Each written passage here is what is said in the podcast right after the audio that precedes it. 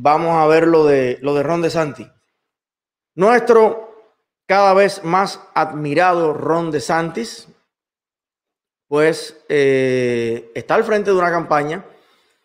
Miren ustedes qué logo tan bonito, que anula el D y deja el phone. O sea, respaldemos, apoyemos, respetemos, reconozcamos el valor, la negación, el heroísmo de la inmensa mayoría de los oficiales que todos los días se enfrentan a los delincuentes, a los vándalos, a los pirómanos, a los comunistas, que quieren, eh, pues simplemente por odio, por envidia, por no entender que el capitalismo libre, desarrollado, democrático, culto, es la solución a los problemas de la humanidad. Es la única, el único sistema económico y político que ha sacado a países de la verdadera pobreza y que ha logrado tener sociedades con los mejores índices de felicidad, de libertad, de progreso. Y evidentemente todas las fuerzas del orden son parte esencial de una democracia. Cuando usted es atacado, cuando usted es violentado en sus derechos, ¿a quién usted llama? ¿A quién usted llama? Para que pueda ser restituido, respetado su derecho individual.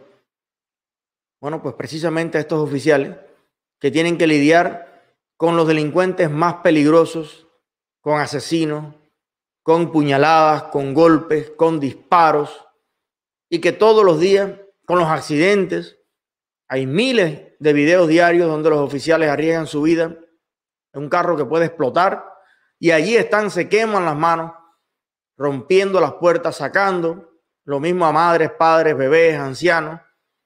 Los bomberos también juegan un papel fundamental en democracia.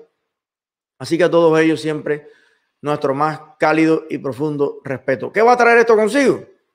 Para que ustedes vean cómo, cómo de alguna manera el pueblo norteamericano está votando. Y la manera de votar, la encuesta en tiempo real que se está haciendo es cuánta gente se está mudando para la Florida.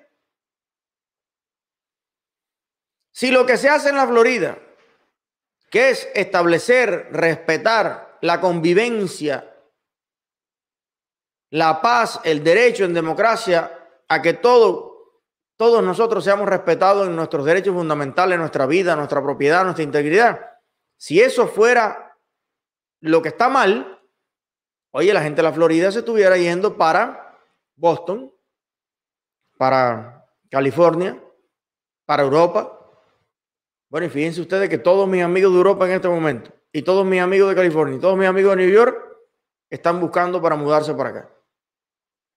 8 mil personas diarias fue el último dato que me dieron que entran a la Florida. Más de 2 mil de ellas a Miami, de todos estos estados.